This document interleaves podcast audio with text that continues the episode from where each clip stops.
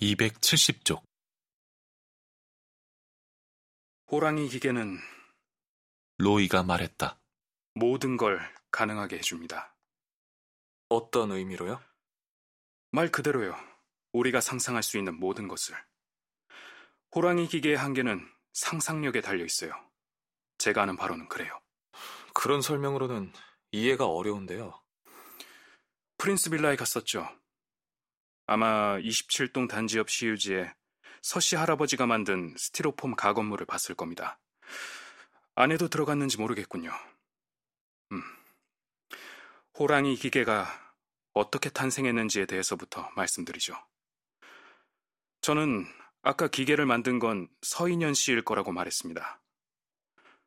그는 부유한 양반 집안에서 태어나 동경대 건축학과를 졸업한 제국시대의 식민지 지식인이죠.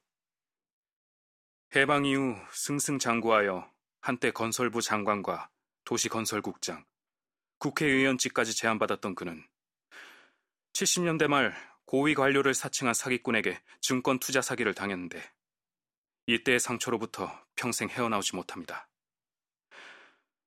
이를 만회하기 위해 주식에 손을 벌리지만 투자하는 족족 망해버리고요. 음주의 빈도가 잦아지고 결국 건축 일선에서 완전히 쫓겨나고 맙니다. 식민시대 천재 건축가의 쓸쓸한 퇴장이죠. 그는 85년 도시로 돌아와 프린스 빌라에 정착합니다. 죽을 때까지요. 로이가 계속 말했다. 그는 자식운이 별로 없었어요. 그건 평생 가족에 소홀했던 그 자신이 부른 자업자득이지만. 그래도 외손자만큼은 특별히 예쁨의 대상이었나 봐요. 손주를 위해 태엽장치 인형을 직접 만들 정도였으니까. 호랑이 기계는 선물이었군요. 히람이 말했다. 네, 맞아요. 서인현 씨는 도시의 헌책방에서 발견한 호랑이 기계를 외손자에게 선물한 겁니다. 호랑이 기계를 본 사람에게서 들었어요. 트렁크 가방에 들었고 태엽에 밥을 주면 호랑이가 춤을 춘다죠? 그런 장난감이 어떻게 세상을 바꾼다는 겁니까? 하고 하나가 말했다. 호랑이 기계는 자각몽을 꿀 수 있도록 도와줍니다. 하고 로이가 말했다. 자기 스스로 꿈을 조작할 수 있게끔 해주는 거예요. 몰리가 첨언을 했다. 꿈을 꾸는 사람이 스스로 꿈을 인지한다는 거잖아요. 저도 예전에 들어본 적이 있어요. 경험한 사람도 알고 있고요.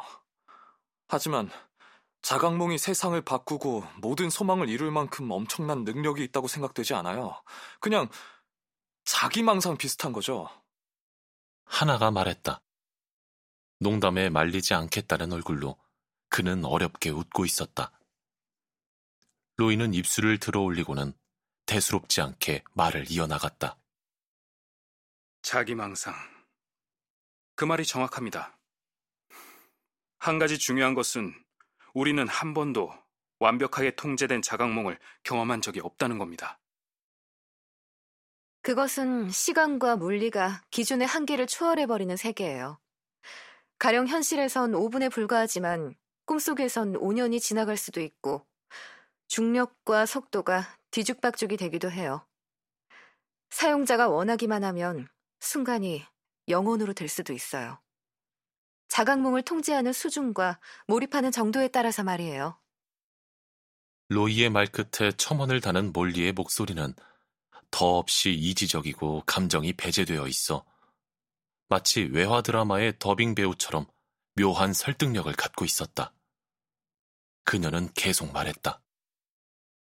호랑이 기계의 자각몽은 아주 교묘해서 실제 신체의 감각을 꿈속에서 지각하는 것과 일어나시켜줘요.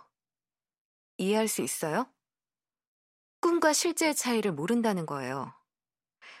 꿈에서 스테이크를 먹으면 맛과 포만감이 실제로 느껴지는 시기죠. 그런 삶이 한없이 이어진다고 생각해봐요. 지금 혹시 호접지몽 같은 얘기를 하는 거예요? 그래요. 이 자각몽의 무서운 점은 꿈과 현실의 경계를 넘어서는 부분에 있습니다.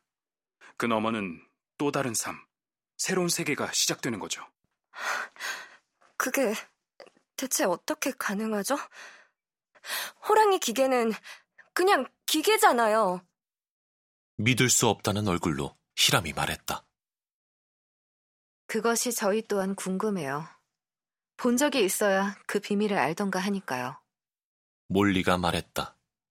로이는 눈을 아래로 깔고 고개를 끄덕였다. 제일 중요한 거겠지만 호랑이 기계를 제대로 작동시키는 방법은 아직 아무도 몰라요. 호랑이 기계는 정교한 설계와 자기만의 논리로 구동하고 있습니다. 자각몽에 성공한 사람들이 죽는 건지 기계를 잘못 쓰는 바람에 죽는 건지 그건 몰라요. 분명한 건 호랑이 기계를 통해 자각몽에 들어갔다고 하여 전부 죽는 건 아니라는 거예요. 살아 돌아온 사용자가 있으니까 하는 소리예요. 그렇다고 칩시다. 동태평양에서 온 수사 요원 얘기도 꿈을 꾸는 기계도 잘 들었습니다. 당신들은 정말 이상한 분들이군요. 맞습니다. 그런데 두 분이 관심 가질 만한 얘기는 따로 있어요. 예를 들면 히람 씨의 잃어버린 기억과 호랑이 기계와의 관계 같은 거요. 하나와 히람은 강한 바람을 맞은 듯 깜짝 놀랐다.